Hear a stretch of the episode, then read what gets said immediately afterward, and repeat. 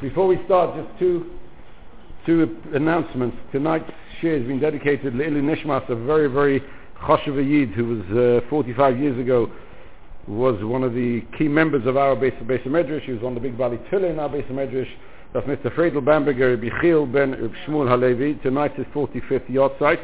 So tonight's shiur is dedicated in memory of, of, of yes, of Mr. Friedel, my son's future great uncle. And also there was a very wonderful young lady who was next to many years, a few years ago, uh, Irina Bowden, uh, just before Rosh Hashanah. So any chizuk that comes out of the shiur tonight should be Ilui Nishmas Rina Miriam Baschana Be'ezus Hashem.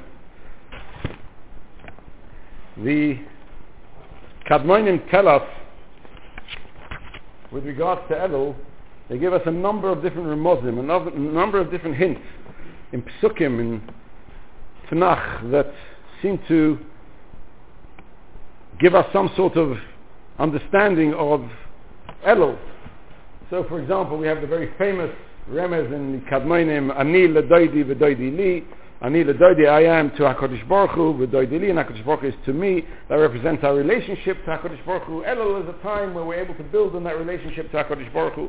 We have the Pasuk, Umol Hashem lekecho es levavcha ve'es levav zarecha. HaKadosh Baruch Hu mo will circumcise the heart, your heart and the hearts of your children. Meaning HaKadosh Baruch will purify your hearts and the hearts of your children. If you take the first letters of Es Levavcha, Ve'es Levav, again that spells out Elul. Uh, here we have another remez. The Elul is a is time for tshuva. Mol Hashem lekech es levavcha levav zarecha. It's a time for tshuva. And then we have a third one, which seems to be a little bit slightly not quite in line with the other two, but something that perhaps we will expand upon tonight. And that's the posuk in, in the Megillah Esther where we say Ish l're'eyu umatonis le'evyonim. If you take the first letters of Ish l're'eyu umatonis le'evyonim, again that spells out the word El. That spells out the word El. Now we understand that Ani l'doidi v'doidi li represents our ability to relate to HaKadosh Baruch Hu. So that's the tefillah of man, how man can connect HaKadosh Baruch through tefillah. Elul is a time when we're able to daven, and very much part of our calendar cycle in the in in the month of Elul is tefillah. We say slichas, we get up early, and we have extra tefillahs. And tefillah becomes very much an integral preparation for Rosh Hashanah, and we understand that. And that's why we have the Ani L'Doidi V'Doidi We have the Mol Hashem Lekechas Levavchas Levav Zarecha, Tshuva, we have to do Tshuva. There's no greater time and no more no more pertinent time to do tshuva than in our preparation for Rosh Hashanah. So we have Umol Hashem Lekecha, Es Levavcha, Es Levav Zarecha, Elul. Rosh Hashanah Elul again, but tshuva is an integral part of our preparation. So we have Avodah of Tefillah, we have the tshuva of tshuva, and then we have the tzedoka of Ish L'Reheyu Matonis Levyonim. We have the tzedoka part, because the three pillars of the world are Torah, Avodah, and Gemilas Chasodim. Avodah is Tefillah. Torah, of course, is Tshuva. It's a, a, different subject, uh, not for tonight. Why Tshuva and Torah go together. In fact, the Gaon had a brother who wrote a sefer, a wonderful brother whose uh, only reason why he's not so famous is because he had a brother called the Vilna Gaon. So therefore he became uh, uh, hidden in the shadows of his brother. And he wrote the most, most fantastic sefer called Ma'alos HaTorah. Now the Sefer Ma'alos HaTorah means the Ma'alos, the wonderful virtues of Torah. But when you open up the opening lines of the Sefer, you see there's actually a Sefer written about mitzvah tshuva. And he says that you have to understand that in order to do tshuva, you have to have Torah. Without Torah, there can be no tshuva. So we, we clearly see that the Anila Doidi V'Doidi Li is Tefillah, one of the three pillars of the, that, that, hold up the world. We have Umal Hashem Bes Levav again, Torah Tshuva, which is Torah, the second of the three pillars that hold up the world, and then Mat Ish Matonis Levyanim, Ish man and to his friend, U Matonis, and presents, Levyanim, actually the Pasuk starts of Mishloach Manos, Ish L'Re'eu, Levyanim, but the letters that make up the word El start with Ish L'Re'eu, Matonis Levyanim, so those are the four words that are key to our preparation for the Yom Hadin of Rosh Hashanah, and that's the Gemilas Chesed, the tzedoka that one has to give, and therefore you'll find many charity campaigns around the month of Elul quite correctly because tzedoka is an important part of our preparation. It's the third of the pillars that hold up the world. And if we can prepare ourselves with tefillah, with avodah, and with Torah, and with Gemilas Chesed, then we're ready to enter into Rosh Hashanah and face the Yom knowing that we will be come out meritorious in, in, in the din of, of the Rosh Hashanah. What I want to spend time on tonight is, is just the third of these three Ramazim. Why Elul comes up in, in Remez, why it's not clearly expressed in the Torah is something I will discuss another time, not here tonight, maybe on Shabbos. But the, the, the Elul always comes up in Remez. There's nothing black and white in, in anywhere in Torah and in Nach, and even in Chazal with, with regard to the month of Elul. It's all in Ramazim, but that's something we will discuss. But we want to talk tonight about the third of the three Ramazim. The third of the three Ramazim, again, being the Ishtre Eyu Matonis Levyonim, which in simplest form re- represents giving tzedoka. But that's very nice if you read the last two words of the Pasuk. Umatonis Levyonim. Matonis Levyonim means give presents, tzedoka Levyonim, to those who are impoverished. So fine. The last two words of the pasuk of Matonis Levyonim we understand. Stocker is very much a key element of preparation for Yom Hadin. But what's Ish L'Re'ehu? Ish L'Re'ehu Umatonis Levyonim. Ish L'Re'ehu Umatonis means that you have to give presents one to another. Man and to his friend. Umatonis should be giving presents. What presents are we giving in Elul one to another that's going to help us prepare for Yom Hadin? Clearly, it doesn't mean that we're supposed to be going around giving presents, knocking on each other's door and giving flowers. Wonderful thing. Please do. Don't, don't, uh, flowers and, and, chocolates, they're wonderful. But that's, we understand that's not the preparation for Rosh Hashanah that this Pasuk is referring to when we learn from this Pasuk, uh, uh, when, we, when we see from this Pasuk, Ishlereyu umatonis levyonim, the letters which make up the word El. So I'd like to understand, expand a little bit on the Ishlereyu element of the preparation for Yom Hadin. the concept of Gemilas Chesed, which is the third of the pillars that hold up the world, is very much integral to every aspect of our life. HaKadosh Baruch created the world, and He created man, but He didn't create man in a vacuum. He didn't create man as an isolated being. He created man in the context of the world that He placed him in in the context of the world of animals, in the context of the world of people. Man is very much being placed in a world so that he should be part and parcel of that world. Man is not meant to live on a desert island detached from society or in some uh, uh, Himalayan mountain in a, in a, hut somewhere at the top of the Himalayan mountain detached from society. That's not how HaKadosh Baruch created man. He created man very much to be part and parcel of the world and man's responsibility, in as much as he's responsible for himself, he's responsible for every, everything that's in the world around him. And we'll work our way through the level of responsibilities in, in, in, the, in, in order just so we can build up to the context that's going to enable us to understand what we really need to be doing to prepare ourselves for Rosh Hashanah. The Mesilas Yesharim, and this is something which is in many, many of the Sfarim. Chaim Volozhin wrote a whole sefer on it, Nefesh HaChaim, I'm just going to read you out two lines of the Mesilas Yesharim of the Ramchal, just to give us a little bit of the context of why man and what the purpose of man in the wider world is, not just as an isolated being. And he writes as follows, he says, Tira, ki ha'olam nivra l'shimash adam. The world was created to serve man. Umnon, however, hinehu oimed b'shikl gadol. The world stands at a crossroad, at a point where it can be for the good for the world or for the negative of the world. If a person, chas v'sholem, would be drawn after the physical world and distance himself from HaKadosh Baruch Hu, hinehu miskalkel u'mekalkel ha'olam imoy. Then the world around him will suffer some level of damage. Whether we or in our own private rooms in our own home, which no one knows. There's no visual misbehavior. Person seems to be externally behaving perfectly. But in his own life, he's distanced himself from HaKadosh Baruch Hu somewhat, then inevitably he's going to bring down that world some level with him.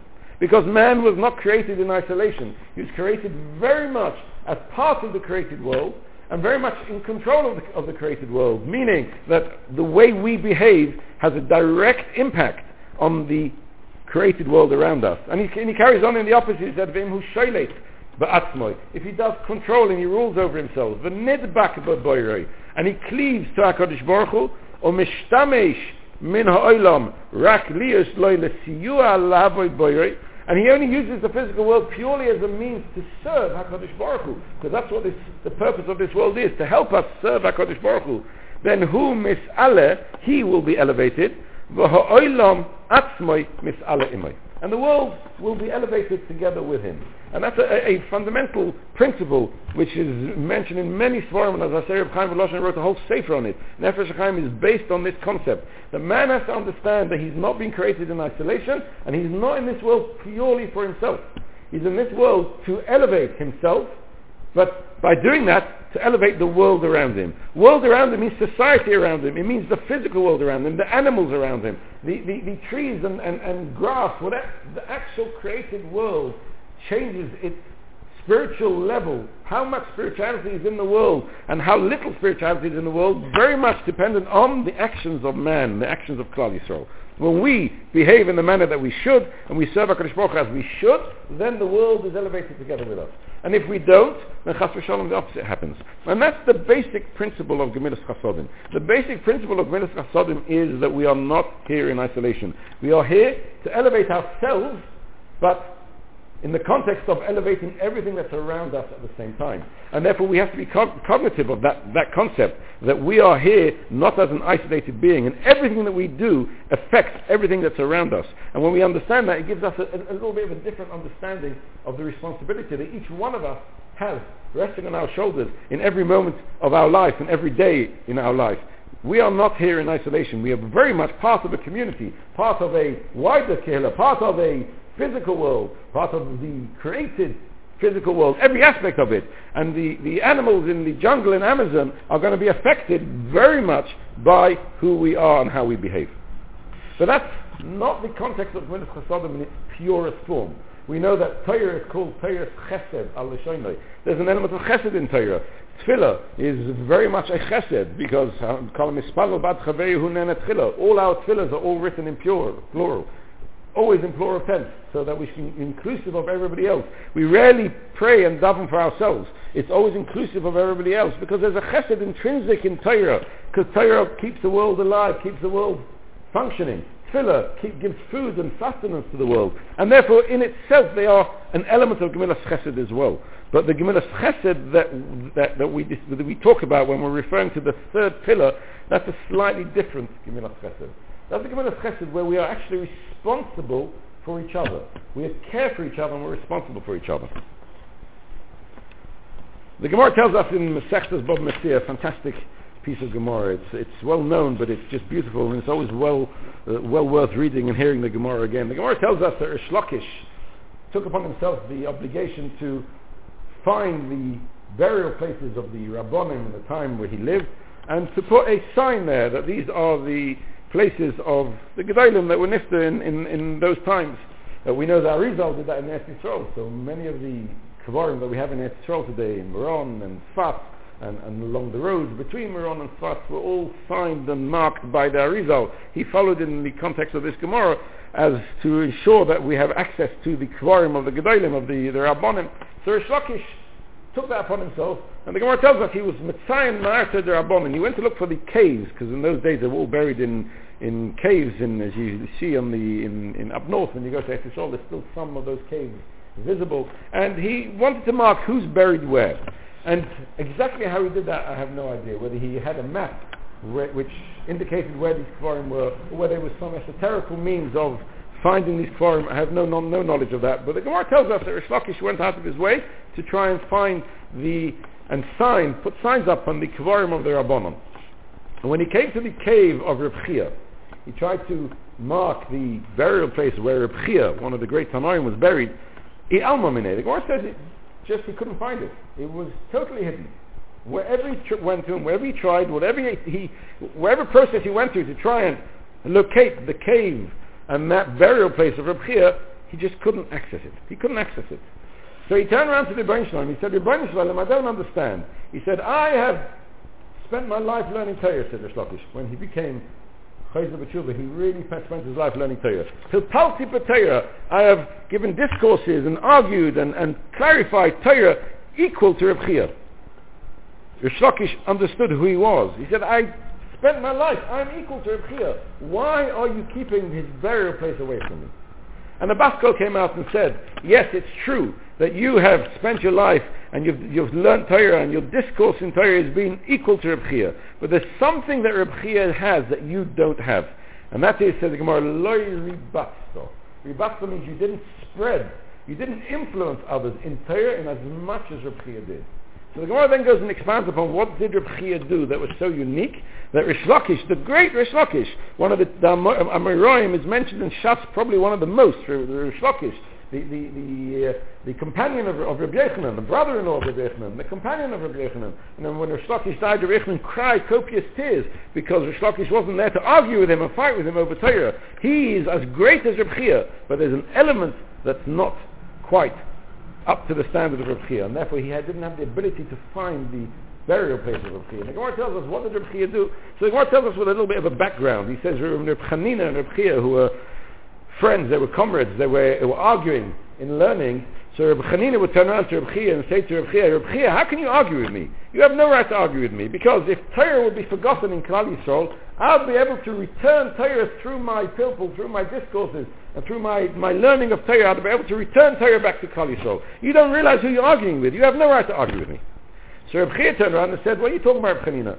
Without me, Torah would have been forgotten in Klal Yisrael. I saved Torah from Klal Yisrael. You have no right to argue with me, because without me, there'd be no Torah today.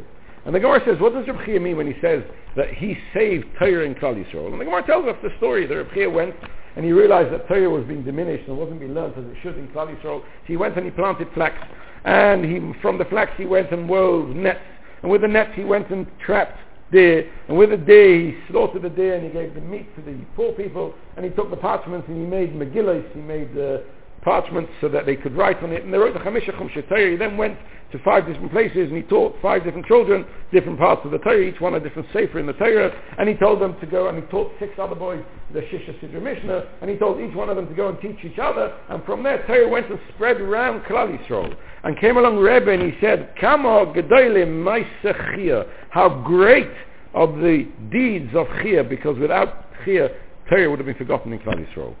Said this Baskoil, Learning Torah is fantastic. There's nothing greater in this world than learning Torah. But you're missing a component that Reb Chia has.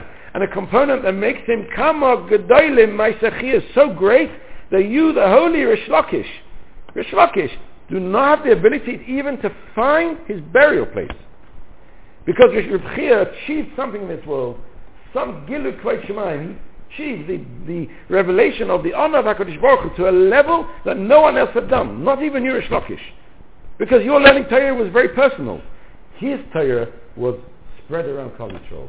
He had such huge influence on Klal Yisrael that come of Gedolim and Maisachir. Now I must tell you, whenever the Gemara or Chazal use the word Godol, Gedolim, the word Godol is always used in a context as closer to HaKadosh Baruch Hu. If we uh, look at the words that we say every day in davening, L'cha Hashem, Hagdula, V'Hagvura, V'Tiferet, all the different attributes of HaKadosh Baruch Hu. L'cha Hashem, Hagdula, V'Hagvura, V'Tiferet, V'Netzach, V'Ahoyt, Kichol B'Shemayim V'Oretz. The one closest to the word of Hashem, the name of Hashem, L'cha Hashem, is Gedula. So Kama Gedolim Maisachia means, you know what? That fact, the Chia, Reb Chia spread the word of Torah. He influenced so many people. So many people. That is Gedula. That's the greatest achievement man can achieve in this world. Influencing others. Having a positive influence on another person, that's the greatest achievement man can achieve. Kama Gedolim. Rish Lakish was a great man. But In comparison to Reb Chia, he hadn't achieved that level of Gedula. And therefore Reb Chia and Rish Lakish, they couldn't be seen together, not even post Chia's death. Not even the cave of Chia. It was hidden from Rish Lakish. There's a, a beautiful introduction in the Chasam Sofer. The Chasam Sofer was one of the greatest Gedolim, probably one of the most revered Gedolim in modern history, modern history going back the last few hundred years. Uh, anybody who's considered a grandchild of the Chasam Sofer walks around almost with a badge on them. I am a grandson of the Chasam Sofer. Chasam Sofer is one of the most revered Gedolim in Klal Yisrael. And he writes a really beautiful, it, it, it, it would be just the perfect introduction just to read here and leave any other parts of the drosha that I was going to say tonight, part of the shir that we were going to say tonight, is really beautiful. A long, long drosha, a long hakdom, a long introduction, where he talks about, I assume it's really a, a sort of a, a explanation about himself, how he talks about the importance of influencing others and how that's the only way a person can actually get close to HaKadosh Baruch Hu. And he says there that Avram Avinu is called Avram Oyavai. HaKadosh calls Avram Avinu Avram oh Oyavi, my loved one, my beloved one. None of the other Avis are called my beloved by HaKadosh Baruch Hu. Only Avram Avinu. And he says what was unique about Avram other more than Yitzchak and Yaakov, they were great. Yaakov is the father of Klal Yisrael, the father of the Shvatim. Yet Avram is called my beloved. Why is Avram singularly different to the other obvious that he's called my beloved. And he says, I'll tell you why. Because Avram spent his life influencing others. As the Pasuk says, Ki yadativ. Because I know, I know Avram, I've connected to you Avram. Leman ashi yitzavez bonaves beise achrov v'shomru derech Hashem. He spent his life influencing others. Avram was not just the perfect Av, like Yitzchak and Yaakov. He wasn't just the father of Klal Yisrael. Avram Avinu wasn't just somebody who kept Kol Kula. Chazal tell us, Avram Avinu kept Kol Kula. And we assume so did Yitzchak and so did Yaakov. But that's not a reason for them to be called Oyavai. A beloved is someone who's close, really close. Who's called my beloved? Only Avram, because he went one step further than the other of it. And he was, spent his life influencing others.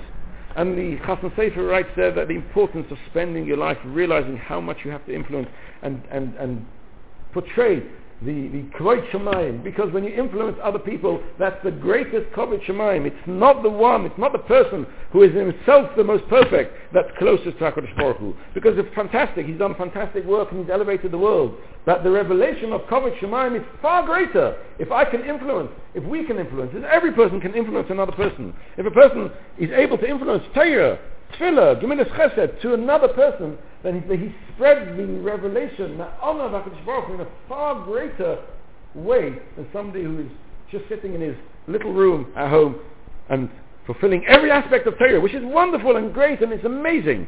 But there's a level which is greater than that. Oyavai. Avraham Avinu is called my beloved. That level of dveikus HaKadosh Baruch Hu, that level of, of love that HaKadosh Baruch Hu has for mankind is magnified enormously. I can't tell you how many fold. If a person is someone who is actually influencing other people. Avram oh, Oyavi. Fantastic, fantastic. And he has pages on this.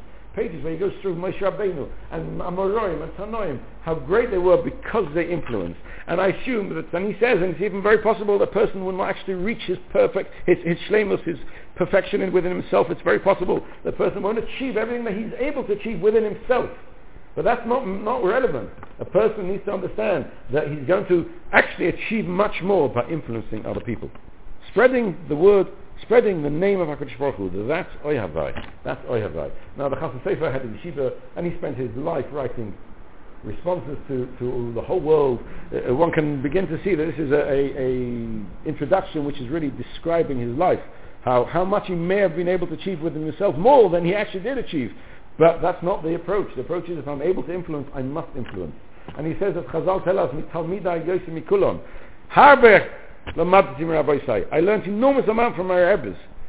Yosef Mechaveri, I learned even more from my friends. But mitalmida mikulon. Now anybody who's ever taught Talmud will know that to teach a Talmid, you have to narrow down what you know into a very small amount. A person's knowledge is enormous, and you're going to teach Talmid, and he's going to have to, he's going to have to really try and narrow himself to and, and lower himself to the level of the Talmid. But yet, says the Chasam Sofer, Talmud Hakadosh Baruch will elevate you greater and greater when you're able to influence other people.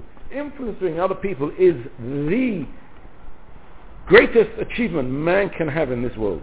The greatest achievement. The Gemara tells us in Masechus Rosh Hashanah that when it comes to Rosh Hashanah Yom Hadin, we have the Melech standing there together with the Tzibur, the rest of Klal Yisrael. Who's going to go into the din first? Don't forget, in Rosh Hashanah, as we say every Rosh Hashanah, each one of us goes in one by one. Each one of us. We're not going to go in there just as a unit. We're going to go in one by one. We're going to go into the din. We're going to stand in front of the base of Shemala, and we're going to be judged on this Rosh Hashanah. Bez Hashem will all be judged. L'chaim Teid Maruchim V'Shalim Bez Hashem. But the Gemara asks, who's going to go first, the Tzibur or the Melech? And the Gemara tells us in one answer that the Melech is going to go first. Do you know why the Melech is going to go first? Says the Gemara, Mikame de leifush af. Before HaKadosh Baruch gets angry, you can imagine if you're, you're the base in Shemaila and the masses come in and you see wonderful things, but you also see some things which are not so wonderful.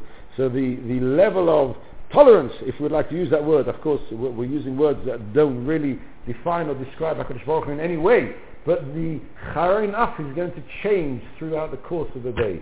So those who are meritorious to get in early have a better chance of rachamim bedin than those who are going to come in later. And the Gemara says, therefore, a melech goes first. Why should a melech go first? Says Reb. Do you know why a melech goes first? Because a melech is the primary influencer of Klal Yisrael. That's his job. His job is to influence, to look after, to, to, to guide, lead Klal Yisrael. The leaders, the guides, those who influence, that ability and that level of influencing has such great meaning by HaKadosh Baruch Hu that he gets the Rachamim Bedin, he goes first. And therefore the Melech comes in before the Tzibur. The ability to influence is unbelievably great. Influ- influencing another person is the greatest Gemilas Chesed that you can have. The ability to be in this world, live in society, elevate yourself, but elevate those who are with you and around you, not just by the fact that you're elevating yourself, but by osmosis, by being there, by being somebody who influence, by talking to other people, relating to other people in a positive way, and actually influencing is unbelievable. That's Avraham Mayhak. Till now we've spoken about people who are in a, in a position of authority. We've spoken about people who are actually able to publicly influence. We're talking about Amoraim, Tanoim, Chasam Sofer, Avraham Avinu. We're talking about not the average layman. But Reb Dessler actually points out another fantastic Gemara, a, very interesting Gemara, Masechtas Megillah. Where the Gemara goes through is almost a one and a half amudim, almost a block of Gemara, where the Gemara goes through a, a number of Talmidim who had Rabbeim who lived a very long life. And they asked their Rabbeim, why did you live a long life? And we listened to the responses of the Tanoim who explained what, why they, merit, they merited to live a long life. It comes out a very strange thing. I would have said, why did he merit a long life? Do you know why? Because he davened so beautifully. He, he, he had the most greatest kavana when it came to tefillah. Or he was the biggest masmid. Right? Or the biggest bal chesed. But when you look at the, the answers, there's something very strange here. The Gemara says the first story is Shalu Tamida vs. Preda. Now, I, I, don't know if any of you remember who Preda is. Preda was the gentleman that taught a Talmud 400 times the same piece of Gemara because the Talmid just couldn't catch it. And then when uh, he just didn't catch it because he got distracted, he taught it to him again another 400 times. And the Basko came out and asked Preda, what would you like? Would you like wealth or would you like long life? So he said he wants long life. So he, he said, okay, because the Basko said, we'll give you everything, wealth and long life for Klal Yisrael and for, and for him. So Preda lived an enormously long time. At this stage of the, of the conversation, he didn't know why he, he was merited for long life. He hadn't yet, he hadn't yet put two and two together, the Bachko, because the Bachko is not something that you can physically hear. So he hadn't yet put the two and two together, the story with his Talmid that Tosfos tells us, and the fact that he was living a long life. So his Talmidim asked him, why did you merit long life? And he said to them, Miyomai like kadmani adam You know why I lived long life? Because nobody ever got to the base of before me. Every morning, before Shachris, I was the first in the base of. Virtue, I'm not, don't get me wrong, it's a wonderful virtue. It, it's, it's, a, it's, a, beautiful thing, to be the first in the Medrash. It really is wonderful. In fact, Chazal say that if you're the tenth, then you will Mikabel Schakulon. Maybe the tenth is even more virtuous. But no, ah, it's a virtue. But that's why you merit long life. And then he says. I never benched in front of a kohen. We were sitting at a meal, there was ten of us sitting there, and we needed to say Birchas Hamazon with a Mezuman. I never, would never allow myself to be the one to say the Brach if there was a kohen there. Not to degrade the kohen. And I never ate from an animal and they hadn't given the, the matonas, the zroya, l'chaim, the keva, the three parts of the animal that have to be given. Every time you, you slaughter an animal, those three parts have to be given to a, a kohen, the, the, the matnis kahuna. I never ever partook of it, partake, I didn't partake of an animal until that's been given. Fantastic. These are all lovely virtues, they're beautiful. But, but why, why long life? Gemara later tells us, Shalu Tamid of Rabbi Nechunya ben HaKanah. Nechunya ben HaKanah was one of the greatest Tanoim, one of the greatest Mekubalim in Tanoim that we have. And why did he, why was he, why did he merit long life? And they said, Bamer Achta Yomim. So he said, you know why? Miyomai lo niskabadati bekloin chaveira. I never gave myself honor on the back of somebody else. I never allowed myself to be honored because somebody else was, was degraded. That's something that we do if you listen to modern media. That's the way the world lives today. You knock somebody to promote yourself. Says Ibn bin I never did that. Okay? So it's, it's, a wonderful virtue, don't get me wrong.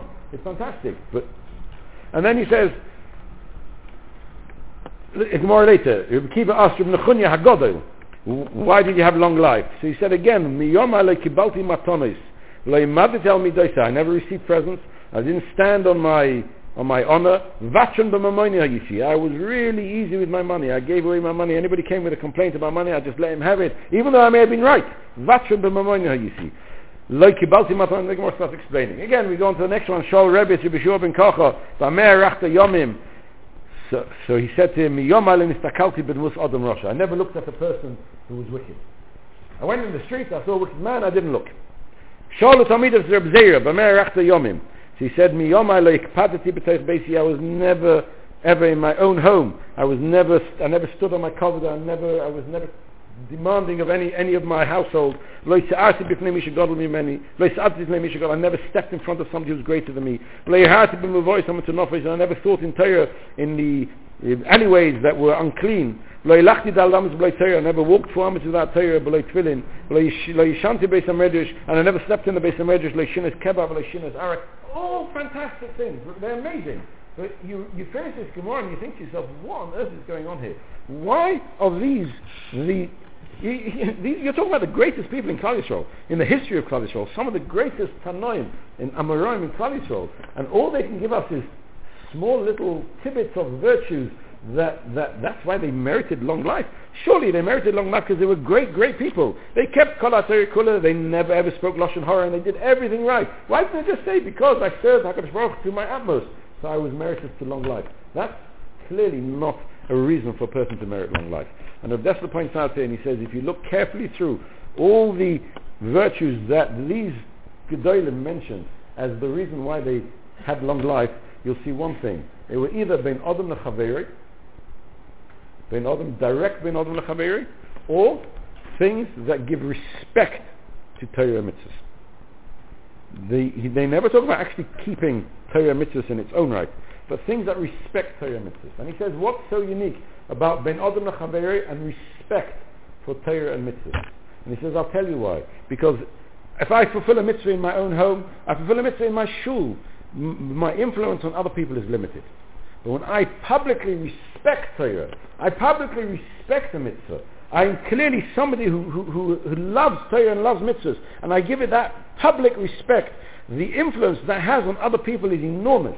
And when you influence other people, then you become close to HaKadosh Baruch Hu. And when you're close to HaKadosh Baruch Hu, you're close to the source of life. And if you're close to the source of life, then you merit to have long life.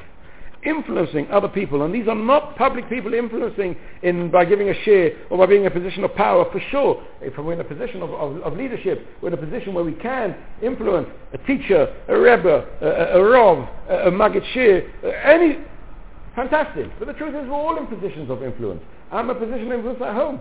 I'm a husband. I'm, I'm a father. You, your wives, your fathers, your grandparents.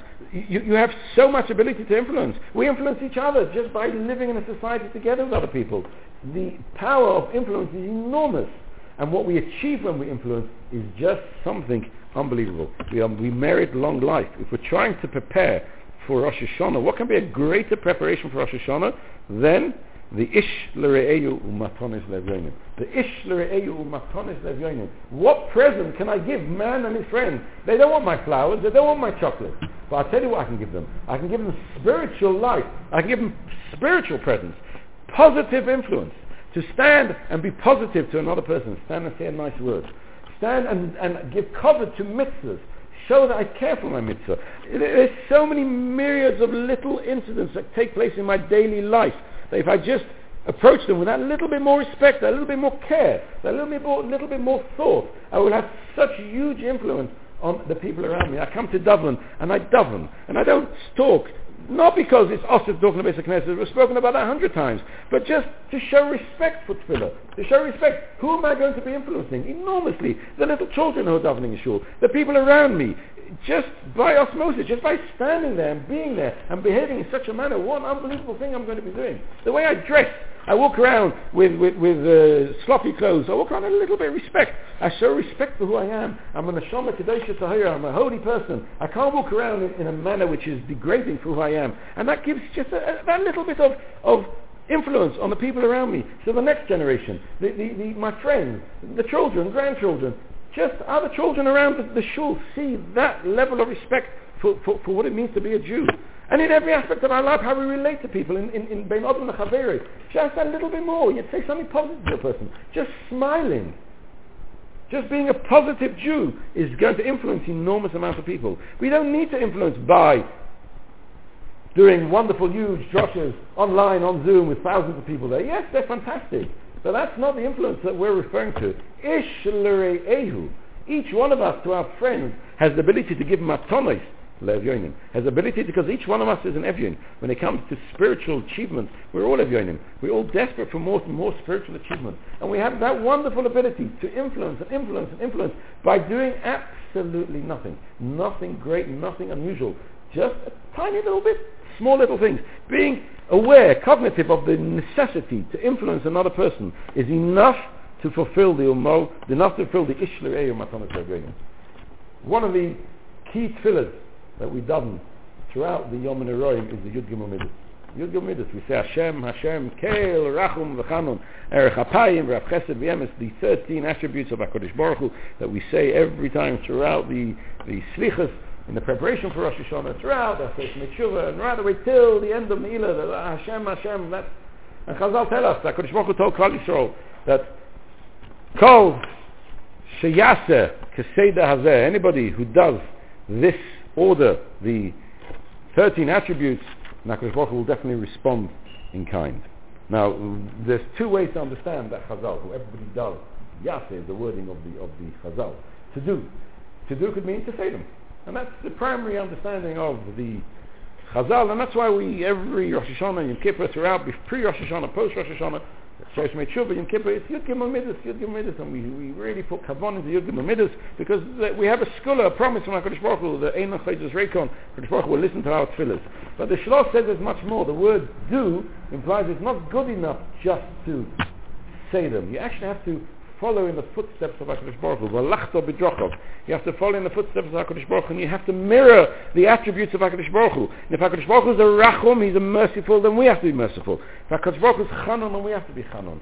In its simplest form, we have to go out the way to be merciful. But I've got nothing to be merciful about. Who? What's something? I don't judge people, so I don't need to be merciful. Merciful doesn't just mean being merciful when I'm in a judgment. Merciful means to, to care and worry about other people to behave in a manner that other people are going to be influenced positively, that they should see you and see, wow, what a wonderful thing it is to be a Jewish person. What a wonderful thing it is to come to shul and daven. Look at, look at that, that person, that man, that woman, that child. Look how they're davening. Look how they're behaving. Look how they're interacting. Wonderful. That is rachamim. HaKadosh Baruch Hu is Baal HaRachamim. He's not just a merachim. He's the master of mercy. He goes out of his way to look to be merachim and klal Yisrael. And we have an ability here to enable ourselves to go to the Yom Hadin in the most wonderful, wonderful, wonderful way. To prepare ourselves for Yom Hadin and, and be meritorious in Din purely by following in the three remozim that we have in, in the Kadmonim.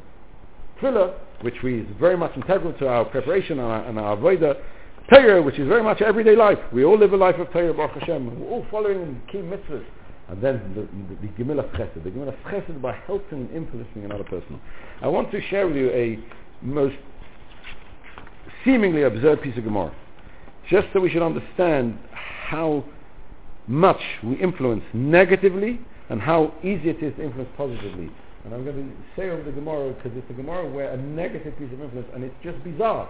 But it shows you, and the Gemara tells us this story because it gives us an understanding of how simple and easy it is to influence someone, even for the negative, just by saying one or two silly words. And, uh, and each one of us will just take that word and it'll play itself in our mind and we'll be completely consumed by those stupid, silly comments. The Gemara tells us that uh, the skull of Yehoiakim, Yehoiakim wasn't a, a, a, one of the the righteous in Klal Yisrael, so the skull of Yehoiakim was never buried. And Reb Chia came along, Reb Chia Ba'avuya, and he said that on the skull of, Reb, of, of Yehoiakim was written, Zois v'oid acheres. This, the fact that this skull is never going to be merit to be buried, And there's going to be another punishment for this skull. That was written on the skull. Now, how did Reb Chia Ba'avur know what was written on the skull of Yehoyakim? So the Gemara tells us a story. Kainoider Preda, the grandfather of Rabbi Preda, the same Rabbi Preda, the grandfather of Rabbi Preda, happened to be Reb Chia Ba'avur. The Gemara doesn't tell us that, but we know from elsewhere that the grandfather, as Rashi tells us, the grandfather of Reb Preda was Reb Chia Ba'avur. He was once walking in the street and he found a skull he saw a skull in the roaming the, in, around the streets, not buried, and it was written on it Zeus v'oidacheres. So he thought, skull, you can't just leave a skull unburied. So he went and buried it. Comes back and he sees the skull has been risen out of its cave somehow or other and it's lying on top of the ground again. So he went and buried it again. And again, the skull seemed to exit the burial place. So he turned around and he said, I realize this is the skull over here, Yokin and it's written on it because the Prophet tells us Kvuras Chamor he's only going to be buried like a Chamor is buried, which means he's not going to be merit to have a proper burial. And so he left it in the streets of Yerushalayim. But then he turned around and said, I can't do that. At the end of the day, he was a king. Yochanan was a melech. He may not have been the, the most righteous of kings, and he may have been, he, he received an awful punishment, but I can't treat a king like that. You've got to treat a king like a king needs to be treated. So he picked up this skull and he brought it home. He brought it home and he wrapped it up and he put it somewhere in the house. His wife saw this skull at home and she went round to the neighbours to say, you know, well, you, you, you see a skull at home, what do you do? So, so you've got no WhatsApp to, to take a picture and send it around. So she went and knocked on the neighbour's door and says, I don't know what's going on here. My husband's come home with a skull. What on earth is going on? So the neighbor, you can imagine the conversations without thinking, said, oh, you know what, he must have been married before you had your husband once, and this is the skull of his wife, and she didn't want to bury her because he loved her so much. She went into a complete tizzy. She ran home, and she took the skull and she threw it into the fire, so it burned. And Reb came back and he realized what happened. He said, Zois v'oida cheres. Yes, Yoakim was going to be punished a second time, and that was the fulfillment of the second punishment. But let's just picture the story. Reb Chia was a great man. If he's a great man, his wife was a great lady. She was a wonderful person. They had a wonderful marriage, I'm pretty sure. There was no shalom bias issues whatsoever. We don't have any evidence in Chazal there was any shalom bias. He comes in with a skull. What sense is there in having a skull of an ex-wife in your home, even if you loved her very much? Does that make sense? It's just ludicrous. It, it's beyond. But yet, a neighbor just passed a small comment.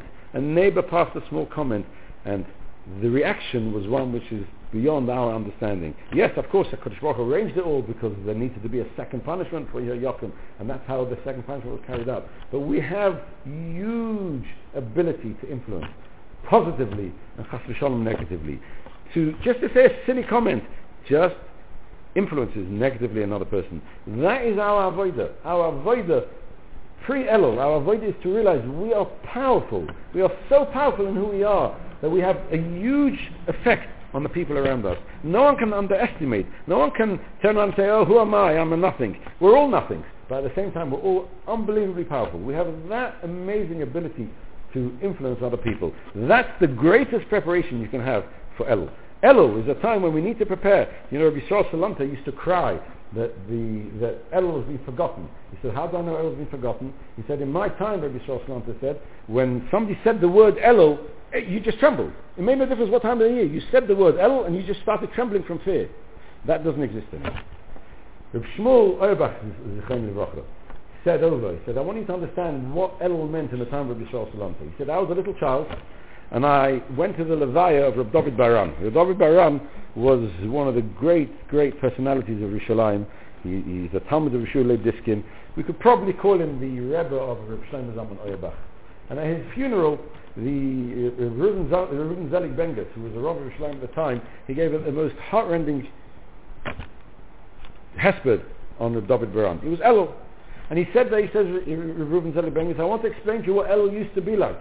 Now, if you go back in time, Rav David Baharan was nifta, I don't know, 80 years ago, and and, and Rav Bengis was an old man, so you're talking about 80 years before that. You're talking about roughly around the time of Shal Salanta in Europe. And he said, I want to tell you what Elul meant. He said, in my shul, when I was a child, Shabbos Mavarchim of Elul, the moment the Chazan said, Rosh Chodesh Elul, the place burst into tears. He said it was so bad that we had to bring water to revive some of those who just fainted. The word Elul, it wasn't the rest of the year. Rabbi Saul Salam to bemoan the fact that the rest of the year we didn't feel Elul. But Rosh Chodesh Elul, everybody felt Elul. Says Rabbi Reuben Zedek where's Elul today?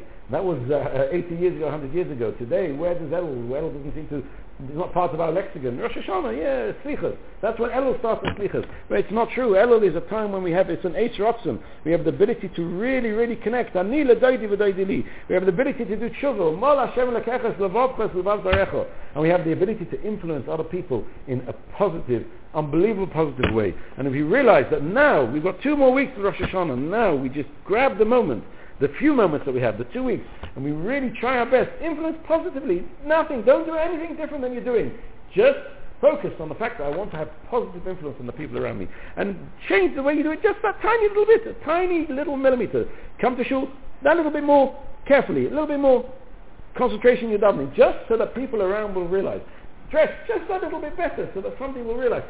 Talk just a little bit more carefully, be, be a little bit more aware of what we're saying, so that I can influence those around me positively. And then in, in return, Kosh says, Rachim Allah ben Hashemayim, will shower all of us with unbelievable rachamim. We'll merit to see a, a, a Rosh Hashanah where we'll go straight through. We'll be nechtam, the nechtav, nechtav, the nechtam, the Sefer Chaim, Peid Maruchim, Rosh Hashanah, and if not, we'll be merit to go through in Kippur and the Shana Rabbah, and we'll see a wonderful year, a year where we'll see the end to all strife in the world, an end to all sorrows in the world. We'll see refuahs for all those who need refuahs, we'll see nechomas for all those who need, need, need comfort, and we'll see Bez Hashem the greatest revelation, because that's what we're doing. The more we can influence, the greater revelation of HaKadosh Baruch Hu will bring it to the world. And we'll be married to see the greatest revelation of all when HaKadosh Baruch Hu turns around and announces, Ani Hashem, at the time when Mashiach will come, Bekorib, B'meher B'yameinu, Amen, Amen. Thank you very much.